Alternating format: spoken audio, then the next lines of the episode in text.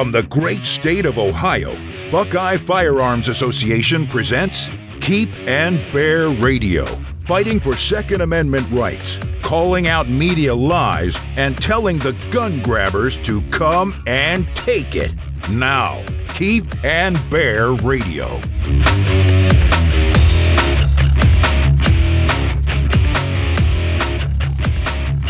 When can you use lethal force in self defense?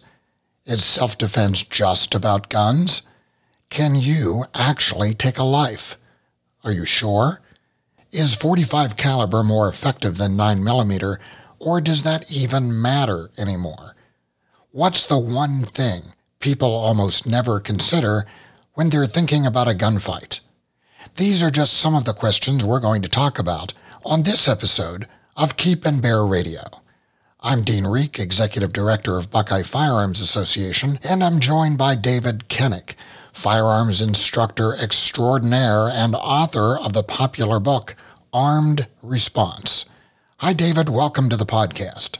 Thanks so much. I appreciate you having me here, Dean. Well, I'm uh, really glad to have you on. You know, David, I first became aware of you when I bought your book, uh, Armed Response and I, if I'm, if I remember correctly, this came out in 2005, and I was buying a lot of books at the time because I was really just getting started. I was shooting bullseye at the time, starting to get into self-defense stuff, and I kept buying books, you know, looking for additional information on, on self-defense and just gun handling and all of that. And your book really stood out just because it was so straightforward and presented the information in, in just such an organized way. And I've always been a fan. I've, I've kept it on my shelf ever since. And I highly recommend it. Our Armed Response. I appreciate what, that. Thanks. So, uh, what, what prompted you to, to write that book? Well, I was looking for a book that I wanted to read as a shooter, and there really wasn't anything out there uh, that I liked. Uh, and I try and write it from a shooter's perspective. Uh, what do I did I want to learn when I first started shooting? What did I want to know as I became more uh, involved in in carry uh, and you know more educated? Uh, so it's all about what I thought the reader wanted to know. I remember when I first started out. I remember the first gun safety class that I ever had. You know, just a basic pistol class, and I remember the instructor because apparently I when I was shooting my Barney bullets uh, you know, they, they give you like one bullet and you, you put it in a, in a gun and you shoot it. And I, apparently I wasn't using up a lot of the paper. And uh, one of the instructors came to me afterward and said, you know, you, you really should consider shooting bullseye. I think you would enjoy that. So I was looking for information and this was sort of pre World Wide Web, you know, times when it wasn't really easy to find information. And it was so difficult to find any information about shooting or oh, yeah. or competition or anything like that. And you know, your book was one of uh, just a handful that really stood out. So I, I, really appreciated that. And then, of course, years later, I got involved in Buckeye Firearms Association, and you uh, came out and did a class for us, a seminar, which uh, I think went really well. And um, you know, your style is is really straightforward and doesn't get into a lot of the tactical kind of stuff that too many instructors do and, and you know really kind of turns off i think the average person who just wants to be better at what they're doing. Yeah well there's two ways to make a presentation. One is what the presenter wants to say and the other is what the uh, the audience wants to hear. And uh, i wrote the book about what the audience wants to read and i created the class about what the audience wants to hear. So it's not about me it's about what what they need. Well that that certainly comports with my experience. Uh, my background is marketing and it, it's all about you know what what message do you do you need to deliver because what you say is not the same as what people hear uh, which is another way absolutely. of saying it yeah yep absolutely so uh, david where did you get your start with guns and shooting i mean did you grow up in a firearms family no, um, not at all. Uh, my, my parents were from New York City, so they had no interest in guns, and I had an interest in guns for as long as I could remember. Uh, actually, my dad got me a pellet gun from a family friend when I was a little kid and uh, probably around age 10 or so. And I remember always asking family friends to, to let me shoot. Uh, and, you know, any friends I could find that had guns, let me shoot when I could. Uh, I bought my first gun uh, as soon as I could when I was 18. It was a Ruger Speed 6. I don't know if uh, anyone is out there even know what that gun is anymore. It's an oldie. Uh, back in, it was a 357. Uh, so I really didn't get into carrying defense and shooting uh, until after college. And I got my start reading Massad Ayoob's book, In the Gravest Extreme. And a few years after that, I had an opportunity to take his classes. And that really started a lifelong pursuit of learning uh, about and practicing personal defense. Where did you shoot? You said you grew up in New York City. No, no, my parents or, were from New York. Oh, from, um, from, I grew up in New Hampshire. Oh, okay.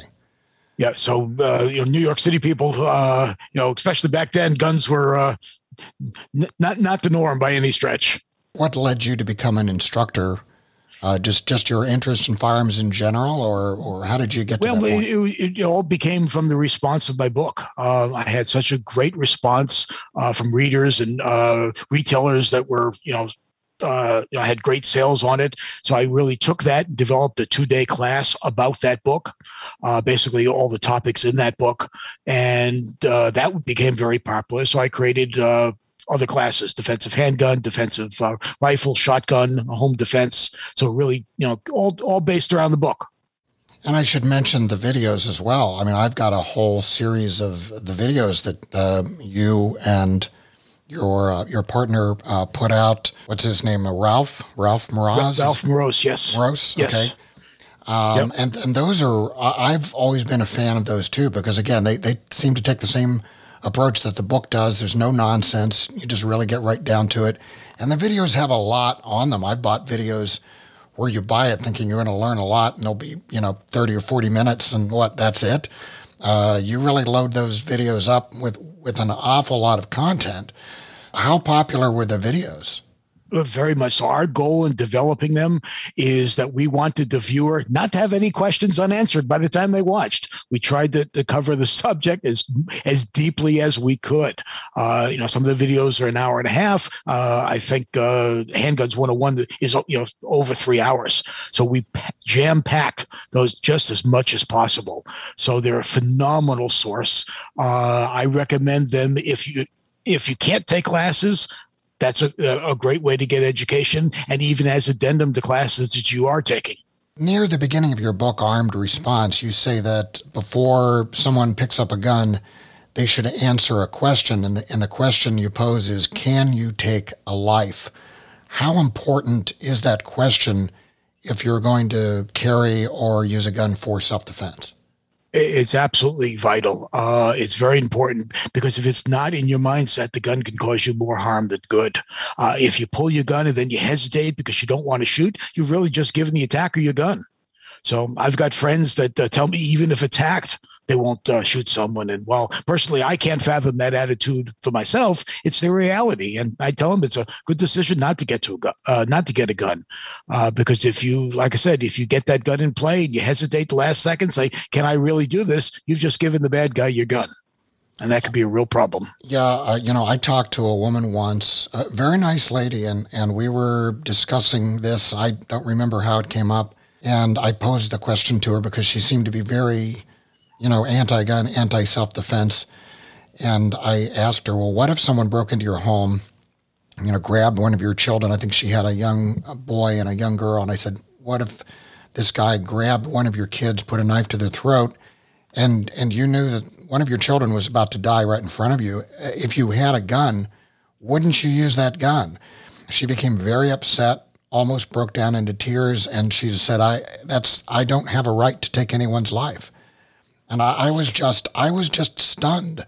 I, I couldn't I couldn't fathom that.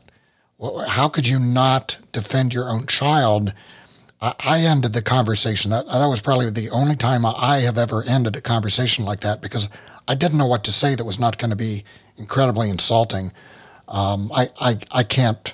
I, even now, I don't no, know what. No, to, no, what exactly she said? She she can't do what? She just because she didn't believe that it was anyone's right to take a life, regardless. But by not defending her children, she just gave the perp the right to kill her kids right. in that I, scenario. I, I, get that. You know, and I've thought this through. Um, you know, my wife and I have talked about this, and I've said, you know, look, I, I don't want to hurt anybody. I'm, I'm a pretty easy guy to get along with. And I said, you know, if somebody comes in this house you know, they're going out in a rubber bag. I said, that, that is just a decision that I have made in advance because you don't know what someone's going to do if they, if they come into your home or, you know, there's certain situations where you just, you need, you, you need to think this through in advance. And I think a lot of people don't. Um, I'm, I, I wish I could talk to that woman again, but I, I, I don't understand that kind of thinking, whether it's a philosophical or religious thing or whatever it was. I was just so stunned. I, I really just had to walk away. Uh, you know, I, I think you, most people, even most anti-gun people, I think, in the end, would would use whatever means possible to defend their family. But th- according to this woman, uh, she would not. It, you know, I would have the same attitude. I can't fathom that as well. I mean, it's. I've had some people say to me, "Well, they wouldn't defend themselves, but they would defend their children." I've never come across anyone says they wouldn't even de- defend their children. But you know, the, the, you know, they say that life takes all kinds. Yeah, and and you know, I've had a conversation with people about defending others. I'm not sure that I feel uh, the, the need to, even if I see someone who's not a friend, not a family, someone I don't know, I don't know that I'm necessarily obligated to defend someone else because that poses a lot of really difficult questions. You know, what what's actually going on? Do I know who the good guy and the bad guy is? Uh, you know, I could be Absolutely. making the situation worse. But you know, if it's my wife, it's my family, my friends, those close to me, I, I sort of ascribe to an idea that I just call the, the circles of loyalty. You know, there in my mind, there I have circles of loyalty. You know, if it's my family, that's in the inner circle. You know, my friends are kind of in a circle beyond that. And then, you know, the, the, the less I know or am involved with someone, you know, they're kind of further out in those circles. And I think you just, you need to know where people are, uh, you know, in those circles of loyalty and what your response is going to be. You need to think it through defending a third party is an entirely different question and it's not one easily answered. There are people that say well i'm not going to risk my life for somebody else and the others say well how could you not save someone else? You have to look at it as a risk situation. Whenever i make a decision whether it's buying a stock buying a cookie or defending someone's life i look at this i balance the scenario. What could happen against what uh, i would be preventing? In a gunfight you could die so the question is are you willing to die to prevent whatever you see happening in front of you? So am I willing to make my children fatherless to protect the $20 robbery? Right. And I've had that that same thought where because uh, I know some people who will say, you know, well, if they see a crime going down, you know, they're immediately going to engage. And, and, you know, in my mind, I'm thinking, wait a minute, if I'm in a restaurant by myself, that's one situation. If I'm in that same restaurant with my wife, my goal the, the only thing at that moment is to get my wife out of that restaurant. Again, that's that circles of loyalty. I, I don't have loyalty to the other people in the restaurant, but I do to my wife. That is my number one. So, you know, it's a different situation depending on who's with me, where I am. You know, you, you got to think through all the different scenarios, I think. Here's the thing people, when they think about uh, stopping robbery, when they think about stopping a rape, they never think about themselves being killed. They only think about stopping it. They don't think about the bad side. Uh, I've been a gun writer for, I don't know, 10, 12 years or so. And one of my most popular articles was called Heroic Consequences. You, and it is basically all about the concept of the consequences of being in a gunfight. And are you willing to put to risk your life, your health, your wealth for a third party that you don't know? And some people will say absolutely, some people will say never. That's like I said, you know, that's a very difficult question to answer. But what you have to do is you have to look at the worst case scenario uh, outcome and is it worth that to you? And that's a decision that everyone has to make for themselves. And very often they'll make it on the fly. They may say, well, geez, I'll never help anyone. Uh, I'm not going to risk my life. And then something happens right in front of them and they pull out their gun and do something. And, uh, you know, just the opposite. They say, well, I would help. But then now they hide in the bushes because they're, you know, they're afraid of getting shot. So just because you make up that mind ahead of time doesn't mean that's actually what's going to happen when the circumstances arises. But it's something that is a very, very complicated uh, thought process that you have to go through to determine, you know, what the right answer is for you. Yeah, and, that, and that's worth a lot of thought. Uh, you know, David, every every self defense class, and it's usually uh, concealed handgun classes, you know, those sort of things. They'll talk about lethal force in the law but I find that people are always still a little confused about that topic. Do you have an easy way to explain when it's legal to use lethal force? It's not a simple subject to be boiled down in one sentence. But if I was forced to do it, it says don't shoot anyone unless you absolutely have to, and there's no way to avoid it. That's actually the simplest explanation I've ever heard. that's, that's actually pretty good, right? Don't don't shoot someone unless you have to. I wow. I think. I mean, if you're going to die unless you shoot, you know that's that's the the, the simplest way. Um, the the concept of use of force is very, very complicated. Uh, there's a whole level of force. Yelling at somebody is considered force. Pushing them, uh, using empty hands is force. You're only the law only allows the use of equal force, in, except in some you know specific situations. Uh, so there's a whole concept when you get into studying the lethal force, and I'll use the line that uh, I remember from Massad's class back going 30 years ago. In this class, you will find times that you thought that you could shoot that you legally can't, and times that you thought you can't shoot that you legally can. So it is a very complicated process um, that you it is absolutely vital to understand. And also the state law is different, uh, differ. Uh, in Texas, it is legal to uh, defend property. Someone stealing your truck. It's legal to use lethal force to defend your truck. I never recommend that because I'm looking at the worst case scenario result is that I die. I'm not willing to die for my truck especially considering it's insured. Well, so well, no, wait a minute. Let's. What what kind of truck is it? I mean, is it a really is it a really nice truck? Chevy. so just because the law allows it doesn't mean it's a good idea. What if the guy uh, shoots back and you die? So while this Texas law allows you to protect property, doesn't mean it's a good idea. Well, that kind of begs the question. I mean, is self defense really all about guns? It seems like in our world, um, the, you know, the gun world, the training world, it seems like a lot of people get fixated on guns. But what about other weapons, or what about unarmed fighting skills? What about de-escalation? You know, is it is it just guns? Guns are the final solution, so to speak. Number one is avoidance. I've avoided thousands and thousands of gunfights. I've won thousands of thousands of gunfights by avoiding them. Uh, so that's that's number one. De-escalation is certainly a possibility. Empty hand skills are very important because the vast majority of altercations are not lethal altercations.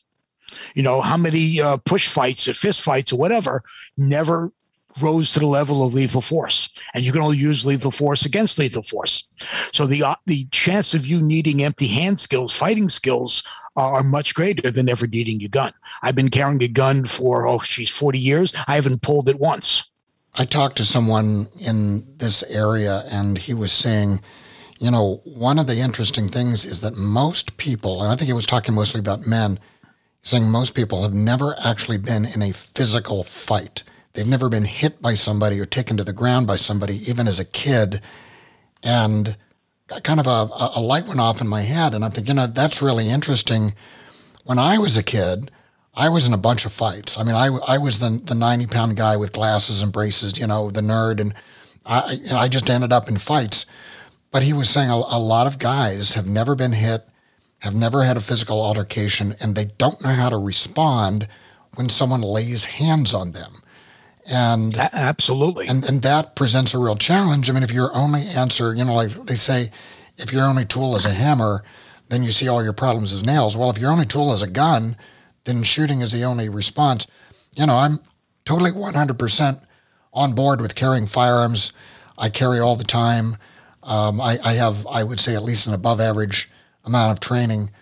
But I'm I'm like you. I think I would try to avoid every situation. And just because someone you know whacks me on the chin, that doesn't necessarily mean I'm going to pull out a gun and shoot them, because I can take that. Absolutely. And this, the scenario that you mentioned of people not being in fights is actually what the police departments have been seeing for the last uh, many years is a lot of their recruits have never been in a, gun, a fist fight. Uh, so they've never dealt physically or mentally in that situation. Um, in addition to my guns, I always carry pepper spray. Pepper spray is a very uh, effective low level of force. And what I mean by low level of force is while it's effective, it doesn't do any permanent damage. Therefore, it's low on the force scale. Uh, I'm not poking out somebody's eyes to blind them. I'm just temporarily blinding them for 20 minutes. Uh, does nothing permanent. So it's considered a low level. But I'm much more likely to need my pepper spray than I'm going to need my handgun. But when you need a handgun, not much else will do. So we, we've been talking about you know this idea that it's not all about guns, but but let's talk about guns a little bit. I'm I'm sometimes asked for advice about you know what kind of gun someone should get, and usually it's from someone who I know that they're not going to do a lot of training. They're not going to take classes. I know they're not going to do you know you know the, the drill, the reloading drills, or the or the um, malfunction drills, or any of that. And usually, what it comes down to, I say, look, get a revolver, get get a get a five shot small revolver. They're easy to load, easy to use. Uh, if you're not going to train, it's probably a fail safe, you know, way to go. What what do you think about that advice? Well, I uh, the best way to answer that is I agree and disagree. yes, for all the reasons you stated, uh, revolvers are very easy to operate. Uh, they're very easy to use. They're not ammo sensitive like semi-auto uh, are, but they do jam, particularly when you have bad ammo. And when the revolver jams with bad ammo, it's really jammed. Um, so, but they are less likely to jam with uh, semi-autos. The problem that all revolvers share is a long, heavy double-action trigger. It's the hardest trigger to use, and it's difficult to learn to shoot them accurately. The second problem is often the choice of revolvers. Most people veer towards these little snubbies, like you mentioned. Snubbies themselves are very accurate, but they're also very hard to shoot them accurately. So not only does the long, heavy double action trigger make them hard to shoot, snubbies often have tiny, almost useless sights that even and even if the sights are good, the short radius makes them really hard to aim. So it, it's kind of a a yes or no kind of answer. They do have some advantages. I mean, personally, I carry a full size gun as my primary, and I only carry small guns as backup or when the situation doesn't allow me for whatever reason to carry a full size gun. Um, I certainly understand your point uh, that they're certainly simpler to operate, but they're also harder to shoot. Yeah, no, I, I get that. Uh, what what I see is with a lot of shooters because it takes a little while to gain uh, grip strength. And, and I see just an awful lot of jams just from limp wristing, you know, a semi-auto. The gun will just move too much and, and it'll jam, and they just don't know what to do. Yeah, I mean, I don't recommend a gun to anyone who's not going to learn about it and practice with it. You know, not only do you need to learn about the legal use of guns, you need to learn how to shoot it. Um, so if somebody tells me that you know they're just going to buy a gun and stick it in the drawer and they're not going to train, they're not going to learn, I'm going to tell them not to get a gun.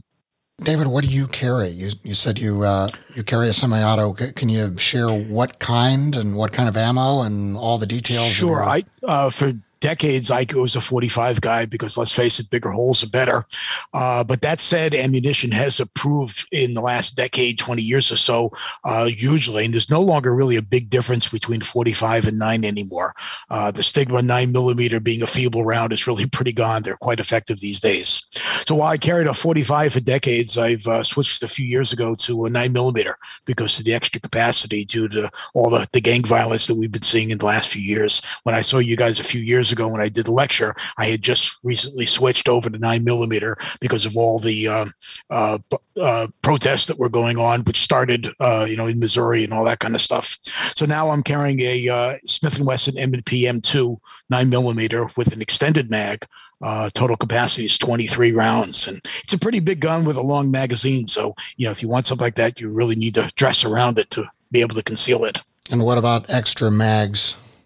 I usually carry at least one extra mag, not so much that I think I'm going to need the ammo, but the weakest link in any semi-automatic system is the magazine. So the greatest chance of failure is the, is the magazine. Uh, so I carry a spare one, but certainly another 23 rounds will help. Um, if you're in a state uh, that has restrictions on carry, uh, you can only carry 10 rounds. I'd recommend if the most powerful 10 rounds you can get, which would be a 45. So but, I, uh, yeah, I, I want to talk about a pet peeve of mine because I'm thinking about, you know, the, the gun and the holster and the belt and the whole thing. And I've always thought about all of those as a unit. But uh, I, I see guys that they'll spend, you know, four or five, six hundred dollars or more, sometimes a lot more, getting, uh, you know, a gun. They, they spend all kinds of time researching it.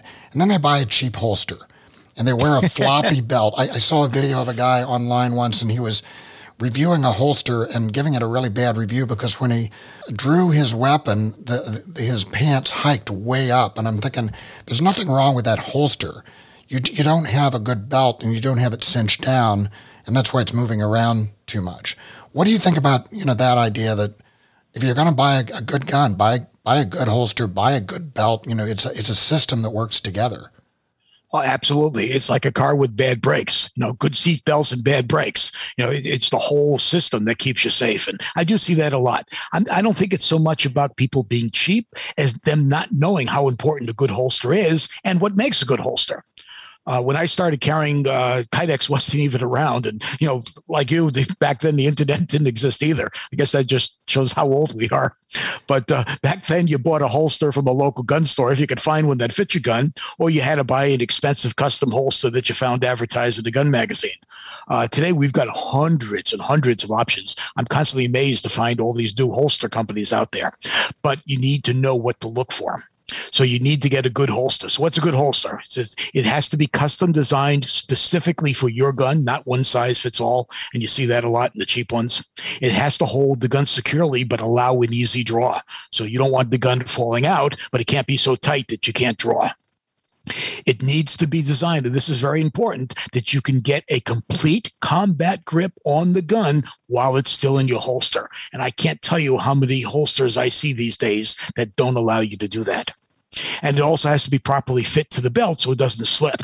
The uh, the opening of the holster also has to remain open when the gun is closed. I'm seeing a lot of problems with that with these hybrid holsters that have some sort of cloth on one side and then half a Kydex holster on the other. They tend to collapse, not as much as the soft leather ones, but enough to make it difficult to uh, to reholster.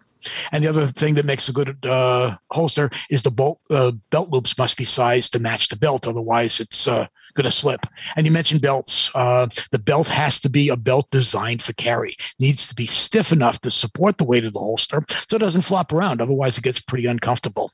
And again, the height of the belt it needs to match the belt loops to keep it uh, from moving around and making it uncomfortable. And uh, there's lots of options out there. There's lots of great holsters, but it's an amazing number of poorly designed holsters. So bad that I doubt the designers actually ever carried a gun. One of the things that, that people almost never think about, and, and I'm thinking of this question because it, it just sounds like you take a really practical approach to everything, is uh, at the aftermath. You know, after a self-defense shooting, I think people think think it through. Maybe if they think it through at all, right up to the point where they pull the trigger, and then they don't think about anything that's going to happen after that. Uh, what can you expect after you're forced to shoot someone, uh, assuming that you survive? Well, there's there's also another long topic. There's the emotional uh, after effect, and the big, very complicated one is the legal after effect. Emotionally, some people will sleep like a baby. Others will be distraught knowing that they took another life or injured another person. Uh, in that case, you have to know that you did what was right to defend you and your family. And it, regardless, it was them that disregarded their own life to put you in danger. Um, and the other thing is the legal aspect. You know, pretty much expect to be arrested uh, and questioned in most states. Uh, keep in mind that there's only one thing ever said on TV that's actually true. Everything you say and do can be used against you in a court of law. So when the re- responding police, I advise uh, when they show up, I advise you to tell them that you were attacked and forced to defend yourself. Point out any witnesses uh, in case they might disappear, or point out any evidence that might get lost or destroyed, such as brass cases or footprints. Tell the police that you want to press charges and that you'll give them a full statement after you've talked to your attorney and then shut up. You'll notice I've made a lot of emphasis there. Not talking is actually difficult for most people because good people want to explain bad behavior. Right. So they, they want to explain that away to responding officer. Keep in mind that no matter how friendly they seem, the responding police are not there to be your friend. Now, I don't say that to be anti police. I'm very pro police. I say that because it's their job to gather evidence and getting you to say something that you shouldn't is par for the course. So uh, you need to understand that even in a justified shoot, you might be prosecuted. And even if you're found not guilty, you might be sued civilly by the family. Remember, OJ was found not guilty of the criminal charge, but guilty in the civil suit. And when you're dealing with court, expect to spend a few hundred thousand dollars on both the criminal case and the civil case, which is why having good defense insurance is a great idea. So, in addition to the possibility of getting shot or killed, the legal aftermath is another reason that I say that the, the more you know about gunfighting, the less you want to be in one. So, you know, keep in mind what could happen in this gunfight. You could get shot, You could get prosecuted. You could get sued. You could go to jail. You could get shot, prosecuted, and go to jail. you could spend several hundred thousand dollars defending yourself, right or wrong. And even if you do everything right, you could still get killed. Yeah, I so mean, that's what I that's what I what I mean. But I say you have to need to think about the consequences of pulling that gun out. You know, do you want to def- go through all of this to defend a third party that you don't know that might only lose twenty dollars in a robbery? So, David, um, all of that is great advice, but I'm wondering if you could give everybody just one thing to improve, to improve their odds of surviving a violent threat, what would that one thing be? I don't know who said this. Is probably one of the most uh, famous sayings: "Is don't do stupid things with stupid people in stupid places at stupid times." So, just just don't go to that bar. Uh, exactly. Don't, don't, Avoid altercations. You know, when it comes to road rage, apologize, even if you're in the right, the other guy's wrong. Keep, uh, you know, that de-escalation. Don't get into fights. You know, a simple yelling fight, a simple um, road rage could turn lethal. I don't know how many people remember this, but not too uh, many years ago, uh, there was the, uh, a fist fight at a hockey game, and they, they dubbed this guy Hockey Dad, and a fist fight turned lethal. I don't remember exactly how, but literally the guy died from a fist fight. So anything could dramatically alter your life or end it. So really avoid everything that you can. Be aware of your situation. I realize this is more than one thing, but be aware of your situation and surroundings at all times. Take training. The thing that I like to say about training is amateurs train until they get it right. Professionals train until they can't get it wrong. So don't be stupid. guess, okay, you said it simply as I did. well, I've also heard uh, "stupid hurts," which you know oh. applies throughout life, I guess. Um, yeah. But yeah, that, that's that's great advice, David. Well, I'm I'm really happy that you could uh, make an appearance on the podcast. This is all great advice. Um, I've, I've just always really enjoyed the way that you give advice. I think you're real, real straightforward. Uh, everything's really easy to understand. I do highly recommend the book Armed Response, and I recommend the videos as well. What's your website? Why don't you uh, plug that? It is armedresponsetraining.com. The book is available, and we've got about 16 uh, videos uh, all about uh, shooting and defense.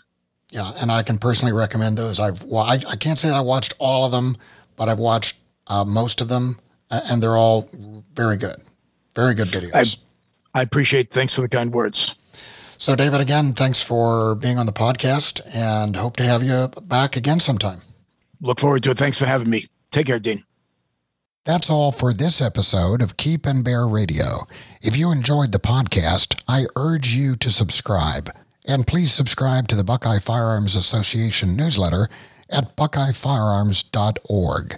If you'd like to become a member and support the work of BFA, go to joinbfa.org. Use the discount code podcast to get $10 off your membership.